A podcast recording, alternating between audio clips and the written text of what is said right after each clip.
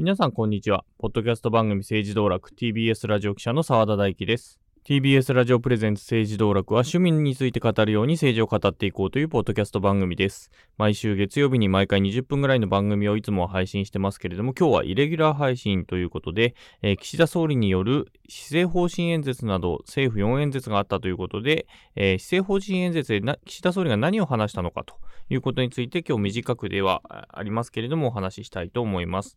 この施政方針演説、そして所信表明演説というのが、なんとなく総理が話す2つがあるんですけれども、所信表明演説の方は、臨時国会の時に多くやられるんですけれども、施政方針演説は1年間この政府がどういうことをやってきますかということについて話す演説です。で、通常国会の冒頭にやることが多いです。で、一緒に、施政方針演説を総理大臣がやって、その後 外交演説というのを外務大臣がやり、財政演説というのを財務大臣がやり、そして経済演説というのを経済財政担当大臣がやるというのが通例になっています。で、通常国会の、開会初日に、開会式というのをやった後に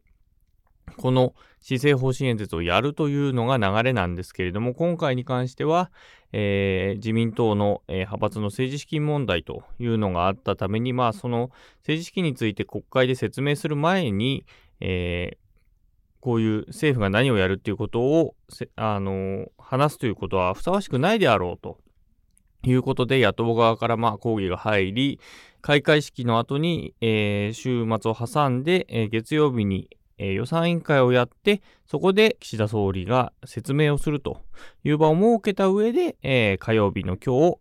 施政方針演説が行われたということになります。で、これ、全く同じ原稿を衆議院と参議院でそれぞれやるというのが流れでして、私は、今日に関しては、衆議院で、取材した分についてお話しできればなというふうに思っています。で、まず何から触れていくか、大体これ施政方針演説、安倍総理の時から顕著なんですけれども、何らかのエピソードを、頭に持ってきて、そのエピソードについて語りながら全体のそのテーマに沿って、全体の政策を語っていくという風になりがちです。で、岸田総理、に関してなんですけれども、過去結構ここがばらついてまして、全く、触れてない時もあるし、触れてる時もあるというふうに、結構、スピーチライターの人と一緒に作ってったりするんですけれども、そこは結構ブレている。まだ統一されてないというふうな言い方、統一してたからいいってもんでもないんですけれども、岸田総理に関して、例えば去年の、施政方針演説だと、欧米に訪問したときに、ある国の首相から、なぜ日本では議会のことを英語ではパーラメントではなくて、ダイエットというのかと、いうふうに聞かれましたと。で、ほとんどの国ではパーラメントと呼ぶんだけれども、日本ではダイエットと。で、ダイエットというの語源は集まる日という意味を持つラテン語ですと。で、今日から国会が始まりますということを言っていて、じゃあなんでそうなのかと、なんでダイエットなのかということには答えのまま、そのまま、施政方針演説が進んでいくという、謎な、スタートをしたというところからも、岸田さんの、スピーチライターさんと共に作られたこの、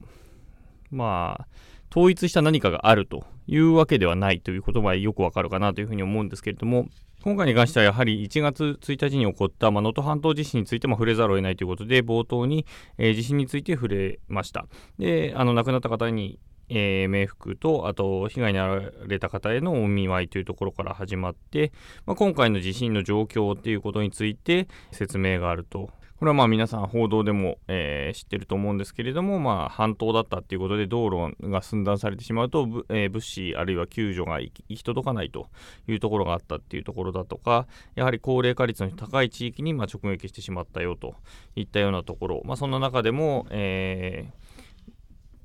自衛隊、それから消防とかですね、警察とかが応援に入って、不眠不休で活動した結果、少しずつ動き始めているという中の話で、その中で、こうした状況の中でも何より素晴らしいのは被災者の皆さん、また支援に携わる皆さんの整然とした行動と絆の力ですと、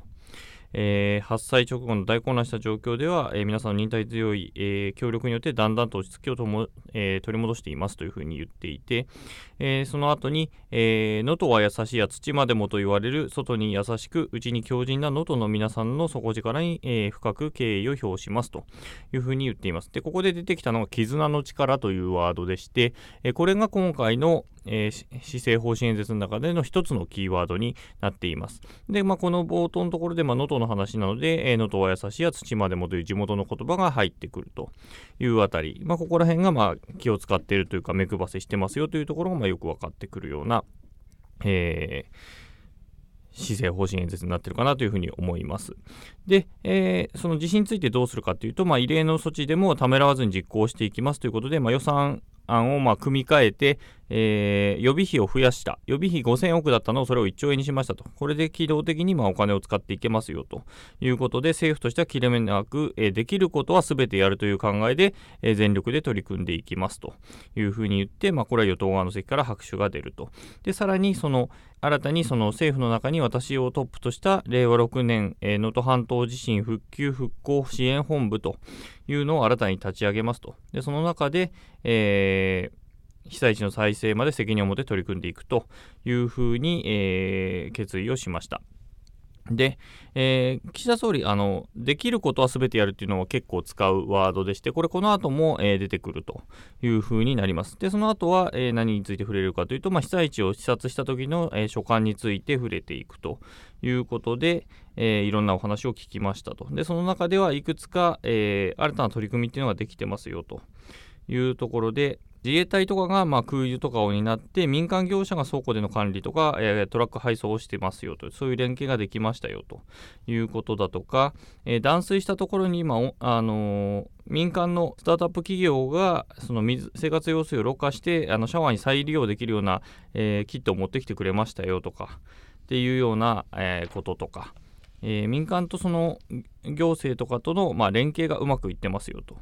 で、そこのところその例を紹介した上で、これらに共通しているのは日本人の伝統的な強みである絆の力、ここで出てきますね。絆の力がデジタル、スタートアップ、新たな官民連携、資源循環など新しい要素と組み合わされてパワーアップし、日本の新たな力となっている姿ですと。で、ここで出てきた新たな力というのを今強調しましたけれども、この新たな力と絆の力という2つが今回の施政方針演説の大きなテーマとして、岸田総理が掲げて、それについて、自分の政策と絡めながら、論を展開していくというのが、今回の大きなテーマになっています。で、今の、地震の件について触れた上で、その後今年をどうしていくかというところで、2つ目のテーマとして、成果を実感していく年にしますということで、震災の現場だけではありません。日本の経済のいろいろな場面で新たな力が動き出しています。ここでも出てきましたね、新たな力ということで、これから、どういうふうに政権をここから担っていくかって、運営していくかということについて語っていっています。政権になって2年4ヶ月の間に、コストカット経済から、新しい資本主義を実現して日本を大きく動かしていくんだということを言ってまして、賃上げが今始まりだしていますよというところで、30年ぶりの水準となった賃上げだと。で、株価も上がってると。で、日本経済が新たなステージに移行する明るい兆しが随所に出てきていますというふうに、これまでの成果を強調しているんですね。ところがそこで、議員席の方からは後戻りしてるじゃないか、裏金というやじが飛びました。ということで、やはりこの裏金問題については、触れなければならないということで、次の段階で、すぐに触れます。で、これ政治刷新本部について触れるんですけれども、政治の安定なくして政策の推進はありませんと。で、国民の信頼なくして政治の安定はありません。今その信頼が揺らいでいるっていうふうに、現状について触れたところで、野党席からだと思いますけど、誰のせいだというやじが飛びました。で、ここから自民党の、政策集団、これ岸田総理は政策集団というわけですけれども、政策集団の政治資金問題について触れていくと。で、政治刷新本部において、集中的な議論をして、お金と、人事っていうのを派閥から切り離しますと。ここでようやく派閥という単語が出てくるんですけど、切り離しますということを、宣言すると。政策集団がお金と人事から完全に決別することを決めましたというふうに言いましたと。で、ただ、議場の方からは、第三者委員会を作れというような、宣言が出ました。その中でも政治の信頼回復に向けて私自身が先頭に立ってこれらを必ず実行してまいりますと。つまり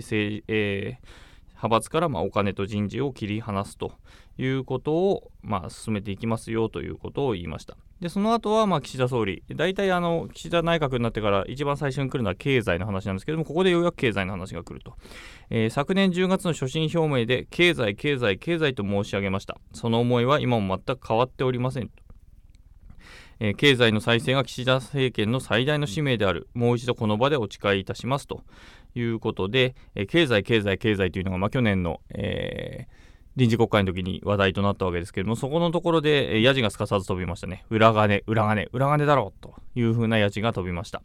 はい、というわけでやっぱり、経済の話になってもそこの部分に関してまだ何一つ解決されてないよということが議場のやじからも非常によくわかるような演説になっています。で経済については何について触れたかというと、やはり先ほども言った通り賃上げの部分で、今年に関してはさっ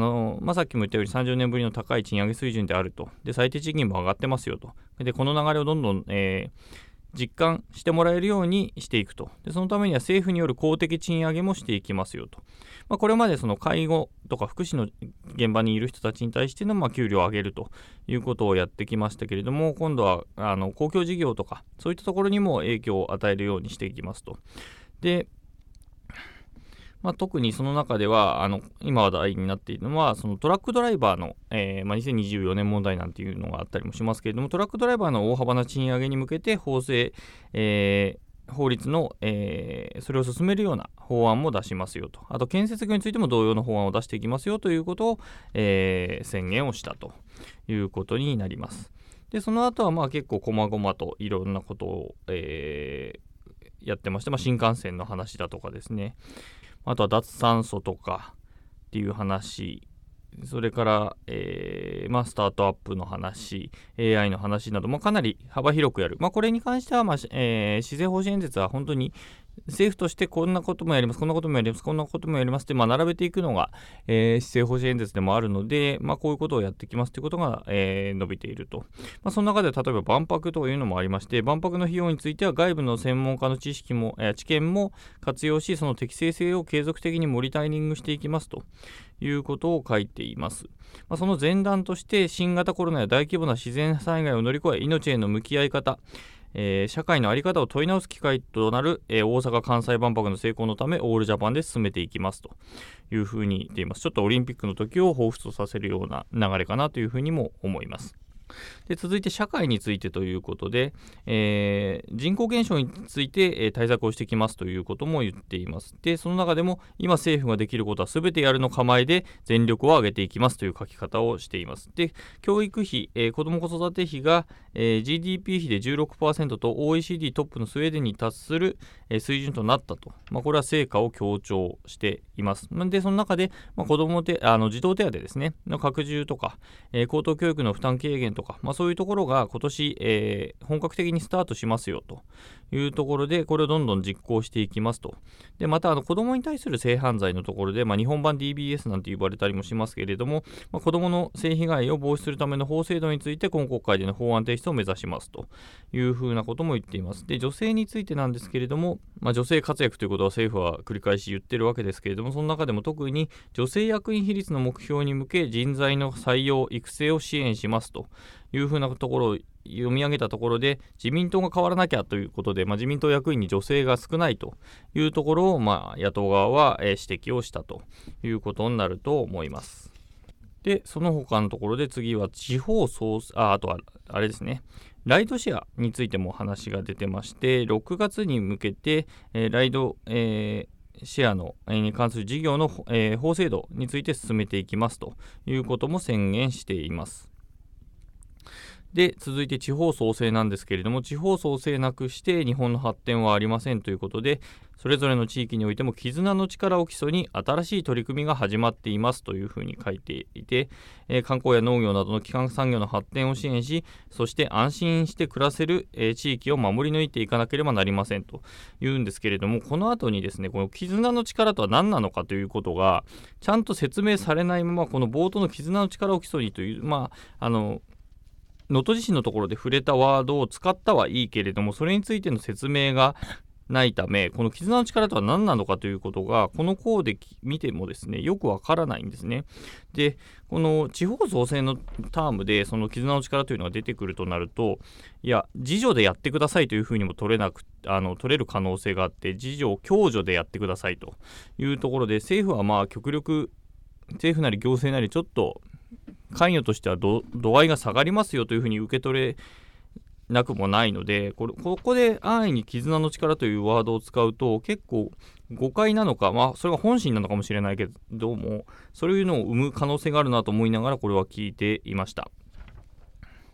で、外交安保に関しては割とこれまでの、もちろんウクライナ情勢とか中東情勢なども踏まえながら、例えば日米同盟の強化とかですね、あと韓国や中国との関係とか、そういったところについて言及しているというところですね。ここで新しいところというのはなかなか、見出しにくかったかなというふうに思います。で、私も宮原、ジェフリーさんもなんですけども、沖縄にいたということで、沖縄についてはどう書いてるかっていうところで言うと、基地負担の軽減にも引き続き取り組みます。普天間飛行場の一日も早い 全面返還を目指し、辺野古への移設工事を進めます。また沖縄経済を強化すべく支援を継続しますというような書き方になっています。ここもあまり変わっていないかなというふうに思います。で、最後の前のところでは憲法改正と皇位継承について、触れています。で、憲法改正については去年たくさん議論をしてくれたことを歓迎すると。で、その上で、今年、それ以上に積極的な議論を行われることを期待しますと、ここまでは大体言うんですけれども、さらにあえて自民党総裁として申し上げれば自分の総裁任期中に改正を実現したいとの思いに変わりはなく、議論を前進させるべく最大限努力したいと考えています。今年は条文案の具体化を進め、党派を超えた議論を加速してまいりますといったところで、自民席がすごく大拍手で盛り上がったんですけれども、政府の、施政方針演説の中で自民党総裁としてさらに、政府としては憲法の遵守擁護義務があるわけですけれども、そこで憲法改正について触れていくというところはちょっと、イレギュラーなことかなというふうに、個人的には感じました。もちろん党として党勢として自民党としてはあるということは承知はしてますけれども、この場で言うということは、ある種岸田総理の意思というものを感じました。で、皇位継承については、皇族数確保のための具体的方策、等を取りまとめ政府から、国会に、ご報告しておりますと、早期に立法府の総意が取りまとめられるよう国会において積極的な議論が行われることを期待しますと、こっちについては、進めますよというところを、ちゃんと、書いていると言っているということになります。で、最後結合のところなんですが、ここは、大体冒頭のところと、対になるというところでこうやって述べてきましたけれども、最初のこういったところと、合わせてこういう政策をしていきますという場所になりますけれども、ここで触れたのは、平成28年の熊本地震について触れました。で、その中で多くの陶芸品が破損したんだけれども、そこに手を伸ばしたのは輪島塗の職人たちであったと。で、割れた陶片の陶器の破片を集めて、漆と、金でつなぎ合わせる輪島塗の、金継ぎという技法で見事に修復したというところのエピソードを入れて、被災地を思う絆の力と若者たちのアイデアとクラウドファンディングによる支援が組み合わされ、日本の新たな力が輝いた瞬間でしたというふうに触れました。ここで冒頭のところが回収されたということになります。で、伝統と若さ、民間企業と公的機関、地域社会とスタートアップ、今回の震災にあたってもこうしたさまざまな組み合わせによって生まれる新たな力が能登を取り戻す原動力となっていますというところで、この新たな力は被災地にとどまるものではありませんということで、こういう人たちがいますよということを触れた上で、デジタル、グリーン、官民連携、スタートアップなどの新しい要素と組み合わせていく、そうすれば明日は今日より良くなる日本に向かう、確かな力となっていくと確信しますと、この明日は今日より良くなるということも岸田さんよく言うというところを、最後のフレーズとして持ってきたと。で、日本を変えていくこのチャンスを必ず掴み取る。この必ず掴み取るは去年の、臨時国会の時の所信表明で使われていたワードですね。その岸田さんのワードをフル活用、今回使ったワード、絆の力、新たな力に加えて、岸田さんがよく使う、明日は今日より良くなる日本っていうのと、必ず掴み取るっていうところを入れ込んで、最後に、与野党それぞれの立場はありますが、議員各位とともに次の世代のために全力を尽くそうではありませんかと呼びかけて、締めたということになります。で、今回の演説を受けての、各党の反応なんですけれども、まず、立憲民主党の泉代表は力ない演説でしたねと、経済を言おうが震災復興を言おうがこれだけ裏金と、もう本当に自民党自身が汚染されているその汚れた手で経済対策ができるのかというふうに批判的に述べています。また、維新の馬場代表ですけれども、ワクワクドキするような中身ではなかった。今年こんなことをやってきますよ、こうなりますよみたいなところが前面には出てこなかったというニュアンスで多分、おっしゃってるのかなというふうに思います。で、玉木代表は政治とカネについてなんですけれども、お手盛りになるので自民党には任せられないという話をしていますということで、今日の、施政方針演説をこう見てきましたけれども、明日からは木曜日は衆議院と参議院、そして金曜日は参議院と、3日間かけて、各党の代表による、この施政方針演説に対する代表質問というものが行われます。その中でこの演説の中身に関して問うていくということになりますけれども、代表質問って結局一方しゃべりで、この一方的に岸田総理が喋った施政方針演説に対して、こうこうこうじゃないですか、こうこうこうじゃないですかっていうふうに各党の代表が質問していくわけですけれども、それに対して総理側が回答をすると。で、回答したことで答えが十分じゃなくてもそれで終わってしまうというのが代表質問の場でして、なのでここがおかしいじゃないか、ここがおかしいじゃないかっていうことを割と解明するための場ということでもなくて、むしろそのここはおかしいじゃないか、うちだったらこうするよっていうようなところを示す場でもあったりするのがこの代表質問です。なので各党がこの政府の案に対して、いやこれは不十分だよ、うちだったらこうしますっていうのを提案する場にもなってくるので、そういった面でもそういった見方として代表質問を見ていくという見方もあるかなというふうに思います。で、正式には1対1、一問一答のやり取りが始まるというのは、来週2月5日から、予算委員会が衆議院でスタートします。そちらの中では答えなかった場合は、今の答えてないですけどと言って何度も聞くというようなやり取りが始まっていくということになります。で、それに向けてなんですけれども、今日野党の国対委員長が、国会内で会議をしまして、自民党側にある要望を出しました。それは派閥の政治資金をめぐる問題で、この間ずっと自民党側は実態把握がなされていなくて、誰がいくらもらってたのかとか、誰がいくら裏金化していた、収支報告書に記載されていなかったのかというところを、明らかにしてきていませんでした。なのでそれについて、誰がどうだったのかという全員に対するアンケートをしろというふうに野党が要望をしました。